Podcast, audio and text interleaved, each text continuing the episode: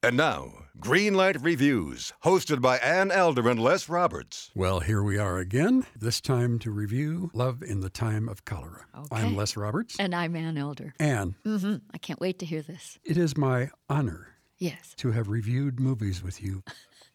I have loved reviewing movies with you every minute. And even though I have reviewed movies with other people, in my heart, I was always faithful to you and the beautiful bond we had between us.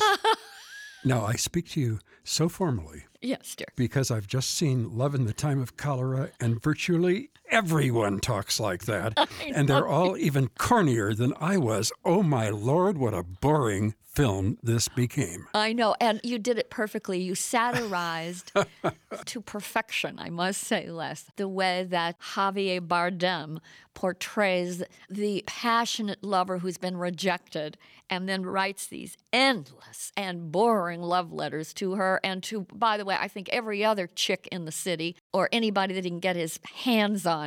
I'll get into that in a minute. Tell us more about the plot. Must I? Plot it along. Okay, here we go. Javier Bardem plays Florentino. Uh-huh. He's a young man. He works in the telegraph office. He falls very much in love with a beautiful young woman named Fermina, played, by the way, by Giovanna Mezzogiorno. Mm-hmm. He very much wants to marry her, but Right. of course, her father, played by John Leguizamo, in a very mm-hmm. strange bit of casting anyway. I thought so. He wants her to marry somebody rich and important, so mm-hmm. she rejects him, and he spends the next 52 years very much in love with her. But he's so in love with her that he jumps on every other woman he sees I know. and writes their name down in a, journal, diary, yeah. Uh-huh. a journal.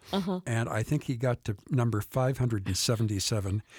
well, that impressed even me. Well, he would always say that he was only doing this because he was so in love with this other woman.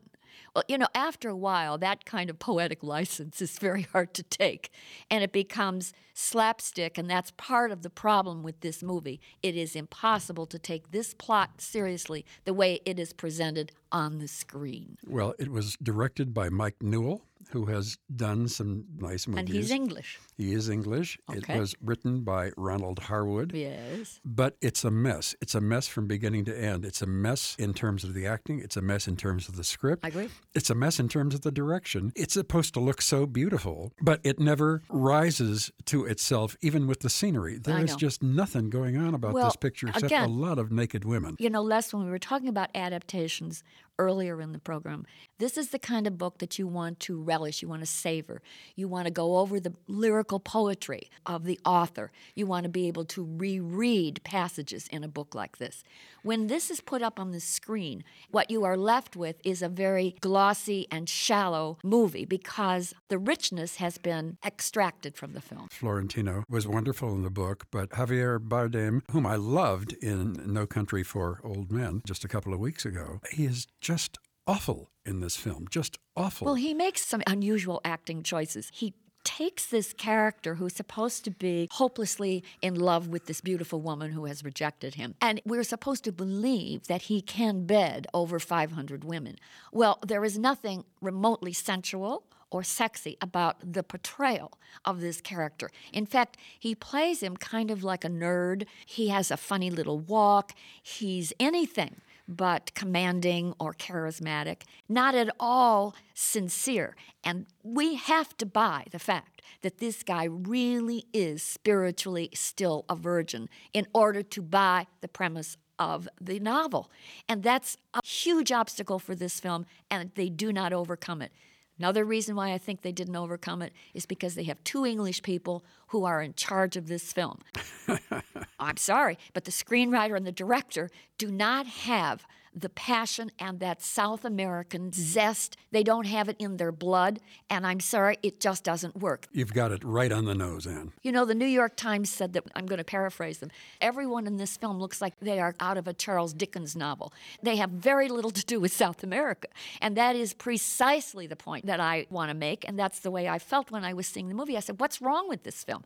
Well, basically, it's not Spanish. So I had a problem with it all the way through. The makeup, they're supposed to age 50 years. Yes. The two main characters, Florentino Javier Bardem and Fermina Giovanni Mezzogiorno. Well, when they age, he becomes a stooped over old man that reminded me of Tim Conway's old man on the Carol Burnett show.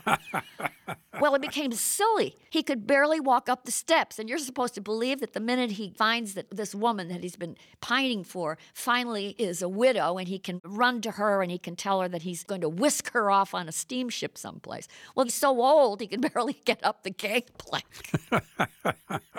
they don't age well, these two. No, unfortunately, she has a nude scene at the end of the film. Oh. So, basic problem here this is a poetic novel. Poetic novels don't make it on the screen because you don't have time as the viewer, as an audience member, to reflect, to think about the poetry, to think about the richness of the language, and to absorb all the philosophy that the author is trying to tell us. So, bad acting, very, very poor direction. Nice pictures, beautiful cinematography, nice costumes, unbelievable movie. For me, Love in the Time of Cholera, guess what? It gets a un rojo luz. That means red light. Well, for me, as far as Love in the Time of Cholera is concerned, I would choose cholera. A wise choice. It's a red light for me. I'm so sorry. I'm so sorry for the people who made this film. I'm very sorry for Liev Schreiber, who was in it for about two minutes, and I have no idea what he was doing Well, he got a free trip to Cartagena. I guess so. John Leguizamo, One note. and it's a hysterical note. He's hysterical throughout the entire film, and nobody else ever raises their voice. So you think, how did he get in this film? It's just a mess, and I'm very sorry for anybody who said, oh, this great novel is going to be a great movie. It's just a stinker. The other thing about the Javier Bardem characterization that kept coming to my mind where did he get his inspiration here? Remember the Jerry Lewis goofy professor movies?